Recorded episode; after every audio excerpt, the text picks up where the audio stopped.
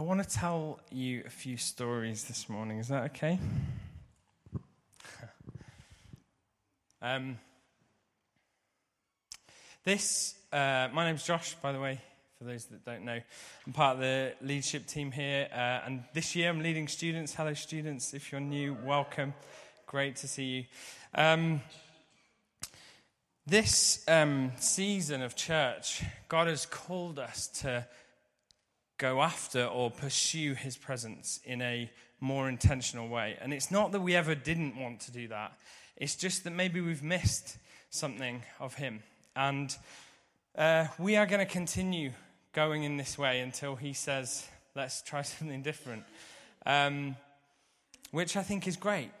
And we've heard a lot over the past few weeks of what worship does in this place, in particular corporate worship, what being with Him, pursuing Him, the, the prophetic, all the, these things that help us to pursue God's presence. And uh, this morning, I want to talk to us about something that you probably have heard before, you probably have thought about before, and, and I'm sure a lot of you think about often, but that is the secret place. And um, Jude, will you just pull those verses up for us? Matthew 6 6. But when you pray, go into your room Close the door and pray to your Father who is unseen. Then your Father, who sees what is done in secret, will reward you. See, you'll have heard this analogy, um, but, the, but an iceberg, you know, that iceberg analogy, 90% of the iceberg is, is unseen, only 10% is seen. And we've talked a lot about his presence. How do we pursue his presence? In worship? How do we pursue his presence together? But actually, something that underpins that is us individually, outside of this space, pursuing him as well. And um, I was just struck again by this invitation, Jesus describing um, what it looks like to pray to his disciples in this, in this part of uh, the Sermon on the Mount. And um, I was just really struck. And I think the, um, the thing with the secret place is that it, it, um, anything that's done in secret then becomes public. I had um, a few years ago, when Caleb was born, I may have told you this before, but I was, um, I was really, um, I guess, missing. I was missing my what I had deemed the secret place with God. And that had looked like two or three hours you know, the luxury of time, um, journaling, worshiping with God, and meeting God and hearing from God. And having Caleb just meant like time just shrunk. Those that have children will know what I'm talking about. And um, I was feeding Caleb one evening, and I just felt like God say, I created time uh, as grace for humans, and can I not do for you in a moment what would have previously taken three or four hours? oh, I was just struck. Just struck. I built this construct of what I thought the secret place had to look like in order to hear deeply from God, but I was so wrong. I was so wrong. You see, what Jesus says here is he's, it's an invitation to make it happen. He wants us to, to step into it. If we don't choose to go somewhere secret, to close the door, to be with God on our own, how are we ever going to hear from Him? You know, people that are like, oh, I really want to hear from God. Well, like, when are you making time? When are you orientating your thoughts and thinking and hearing towards the voice of the Father? Because He's already there. In, in the ESV, it says, um, Pray to your Father who is already in secret. You know, I, I'd approach the secret place like being like, I've got to go to this place to find the Father. No, He's already there. He's already waiting for me. I don't have to muster anything up to meet with the Father. He's already in the secret place. And there's a few stories that I think are going to help us understand what being in the secret place and, and what we hide, what we hide comes out then into the public arena. So if we as a church are saying we want to pursue God's presence, we want to meet with God, we want to encounter God, and we, we tell these stories of deeply meeting with God, if we want to see that, we need to be hiding the right things in the secret place. So, two stories Joshua 6. Sorry, Joshua 2 first. So, Joshua, the Israelites have journeyed out of Egypt, and a generation have wandered in the desert. They never stepped into what God had for them. And then we come to Joshua, and, and the leadership's handed over uh, from Moses to Joshua. And the first chapter of Joshua, Moses, uh, Joshua basically gets this remit from God be strong and courageous, go after it, take the land. I will be everything that you need. And then the first thing, once he's kind of said this to Joshua and given him his like leadership statement almost, um, the first thing we see is that Joshua sends some spies to Jericho, the first city uh, in, the, in the new land. And he sends some spies and he says, Go and spy out the land. Go and see what the city's like. Go and have a look. And, and the story of Rahab is incredible in the Bible. It's amazing. Um, Rahab was a prostitute, and the spies, I don't know how, but they went to Rahab's house, and Rahab hid them, and they stayed in her house. And she hid them from the, the soldiers and the king. And uh, God protected them in that place. And they were able to go back to the Israelites and they said, We've got to protect. We've made this promise and this oath to Rahab. We will protect her. Um, and the story goes on. And you know the story of Jericho God's people being obedient, worshipping, giving him glory, worshipping round the city seven times. And the city falls, but Rahab is saved. She is safe. You see, Rahab hid the right thing. Rahab hid the right thing. She hid the spies. And it says in Matthew that God will reward you for what you hide in the secret place. Well, how did, how did God reward Rahab? Rahab gets mentioned in the, genealogy of, the genealogies of Jesus in Matthew 1. She was part of the lineage of the Savior of the world. This is a broken woman, prostitute woman, who chose to hide the right things in that moment. She had a choice. She had a choice. What is she going to do in the secret place? Who is she going to hide? What is she going to hide? She hid the right things. And her reward is that she is part of the history of Jesus' lineage. One amazing, just side thought Jesus' um, genealogy in Matthew is incredible. There are four women mentioned.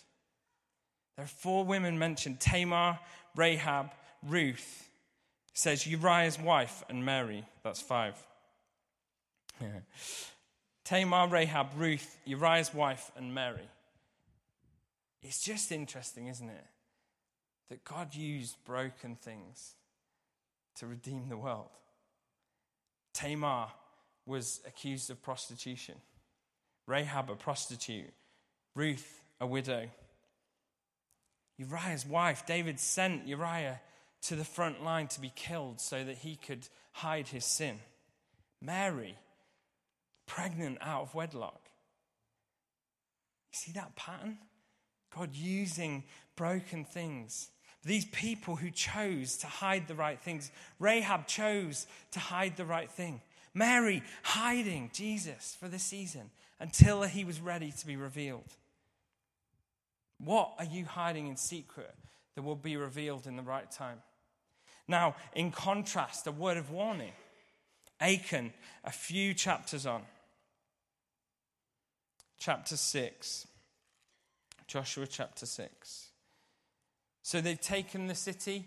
God's been very clear about what to do in the city, where to, to keep the plunder, to keep the treasure and bring it to him as an offering and keep it in the storehouse. But Achan chooses to hide it under his tent. And he hides the wrong thing. He takes what wasn't given to him, he takes what wasn't meant for him. And he hid it away. And God, he basically gets burnt, stoned and burnt, actually. Um, because stoning wasn't enough. We'll add a little burning. Um, but he hid the wrong thing. Rahab hid the right thing, he hid the wrong thing.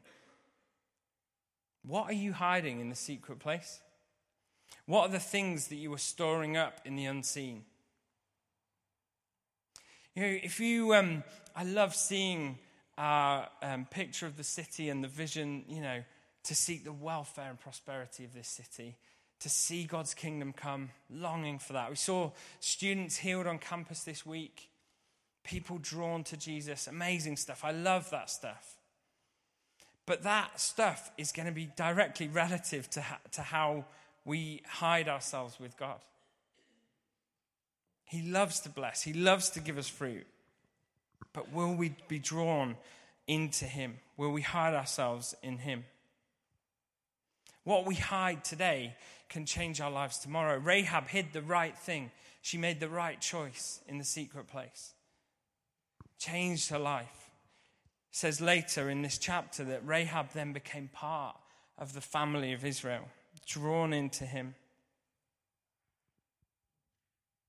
There's an amazing verse in, um, in Isaiah. Um, Isaiah 48.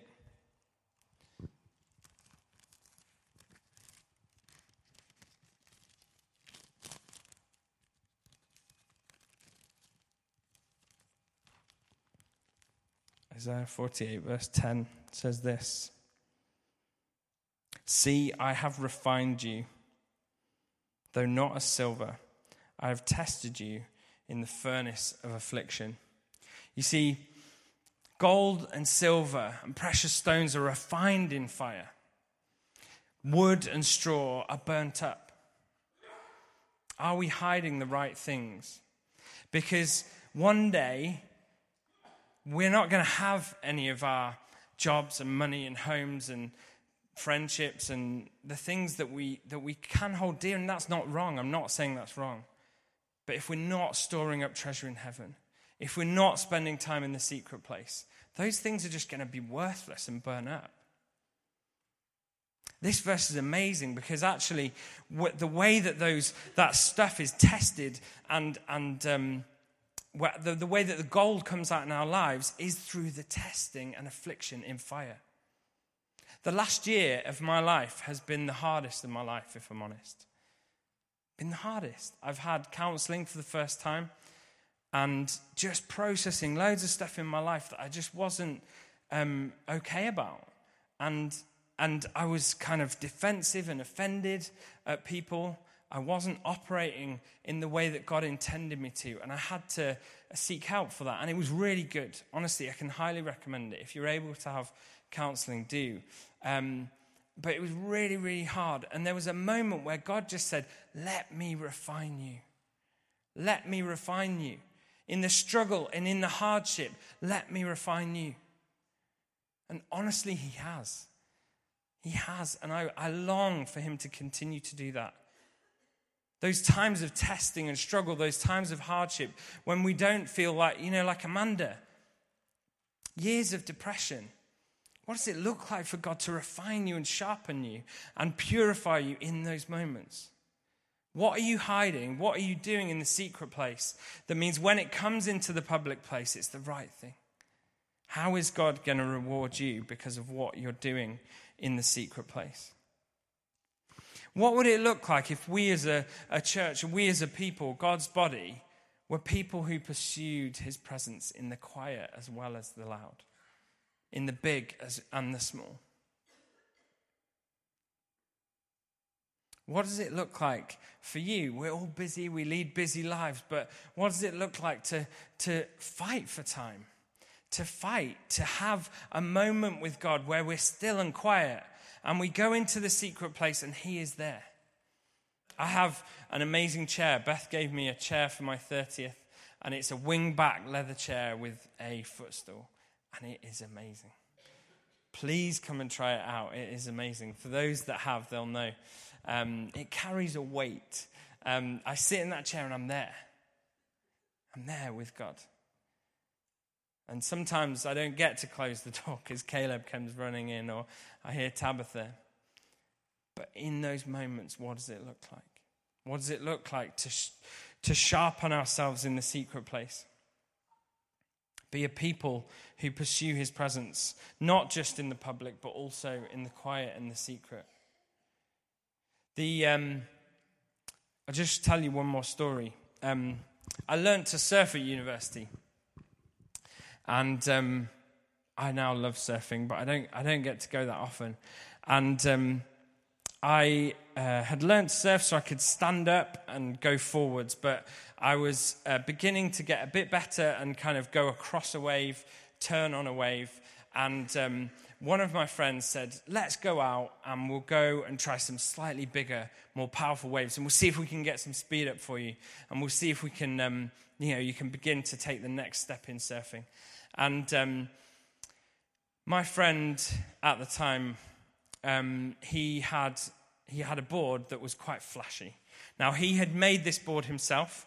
He'd put um, an eagle rising from the ashes coming out in flames on the top, and it was very bright red and yellow and orange, and it was very flashy. And everyone looked at the board, and it looked like one of those impressive ones. Now, when I took the board, it was a bit like all the gear, no idea. That was, that was kind of what was going on. But this board, you know, he'd spent years kind of making it look really smart and amazing. And. Um, and I took this board out, and there's this place called Porth Ceiriad uh, in Wales. Uh, I went to Bangor University in Wales, and um, it's, uh, it's basically got a, a, cliff face on one side. So the, the swell comes into one side, hits the cliff face, and then it creates this, like, when the swell's good, it's big, like this big, heavy wave. And uh, these waves were like over my head, like seven, eight foot. And um, I'm not six foot, by the way, but they were seven, eight foot. And um, they were coming over my head, like jacking up like this. But then the lip, the lip of the wave was about two foot thick. So you, if you hit, if the lip hits you, you are gone. You're pinned to the floor. You're gone. So I paddle out the back, and I'm sitting there waiting, nervous on my friend's board. And um, I'm like, right, it's time. Let's go. Paddle, paddle, paddle. Pop up. That means jump up on the board um, take off down the wave, crash. Just feel this heavy weight on the back on, on my back, just hit hit my back, slams me into the floor, and I'm pinned down for I don't know. It felt like felt like hours, but probably ten seconds or something. And um, I pop up and and. Um, it, when you're surfing, you have your the leashes attached to your foot, so you can, if you get pinned down, you can pull it, and the, the surfboard is buoyant. It snapped. The leash had snapped, and I, I was stuck in the water. I managed to come out, swam to the shore, coughing, spluttering, looked to the surfboard in pieces. In pieces. Snapped. The first time I'd taken my friend's board out, it was snapped in pieces. And um, I was gutted. I was like, I'm so sorry. I'm so sorry. And um, this guy um, surfed in, really, really calm, collected. This older guy, um, maybe 50, 50 years old, called James, and we knew him from the break, uh, this, this beach break, because he was like, he lived locally, he'd, he'd just go. Every time there was big swell, he'd be out, and he was an amazing surfer. And he said, um, he said, oh, so gutted for you, so gutted for you. Why don't you have a go on my surfboard? Now, who does that? They've just seen someone smash up a surfboard, um, but he was like, no, you, you have a go on my surfboard. Um, and he'd seen me surf. He'd seen me kind of learning to surf. We, we, we chatted a little bit. Didn't know him that well. And um, he hands me a surfboard. I was like, no, no, no, I can't. Like, I'll snap it. You know, I, I, like, I can't. He said, no, you can. You can. I've seen you practice. I've seen you learn. Take my board. And I was like, what? I'm not taking that. I was like, did you get this from a tip? This was like stained and rubbish. It was like just the worst board. Um, and he was like, no, no, no, you'll be fine. It's, it's all right for you. So, so I go out and um, I managed to catch a wave. It wasn't glamorous at all. Managed to catch a wave and, and had a couple of surfs with his board. And, and I said, thank you so much. Thank you so much. Uh, this board was amazing. It felt really steady under my feet and amazing. And um, I said, what, you know, where did you get it? He was like, I've ma- I made this board. And basically, over years, he'd picked the right material in the hidden place. You can see where this is going. He picked the best foam, the best fiberglass. It had no flashy images on the surfboard, it had a strong leash. Every, every time since that moment I saw him surf, he waxed and oiled the surfboard every time cleaned it. As soon as he got out of the water, he cleared off the wax, oiled the surfboard. I've never seen that done before. Cleaned it all up. He spent time on the right things. Now, the other guy, my friend, I looked at his board and we looked at it with, with James, and James was like, that is a cheap board. Like, that was never going to last. Whereas this old, battered, bruised, and broken surfboard did last. And I'm sure to this day, James is probably still surfing that wave. He tended to the right things in the hidden place. We have to do the same.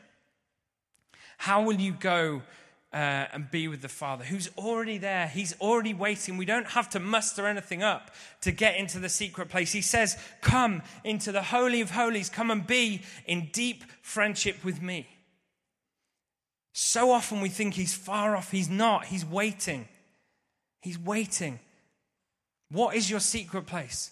Where's that place that you'll hide with him? Go into a room, shut the door, and hide yourself with the Father.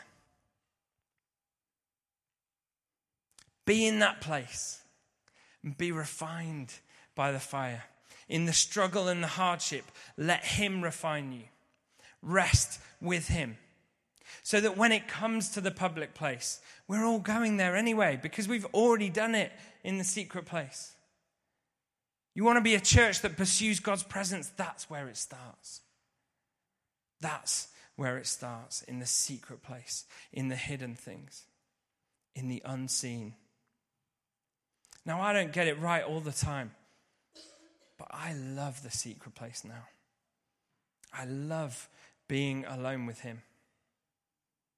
Can I encourage you to do the same? Can I encourage you to do the same?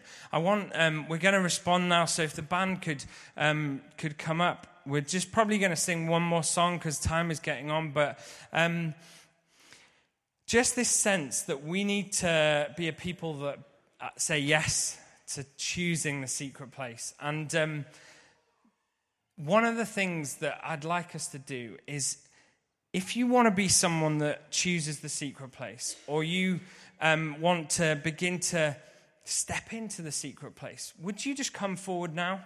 We don't, we don't need music for this. So if you want to be someone that is going to choose to be proactive in the secret place, would you just come forward now?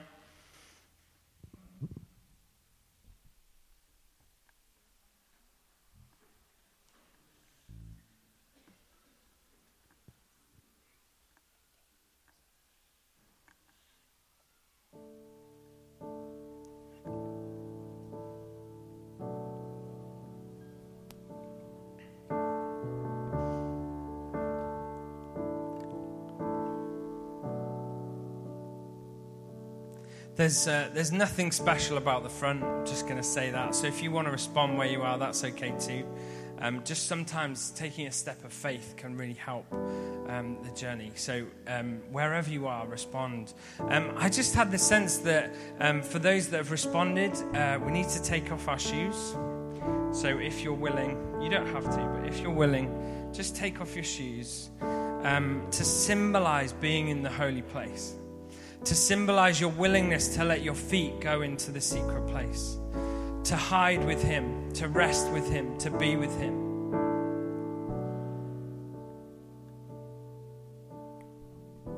Um, I'd love the rest of us to stand.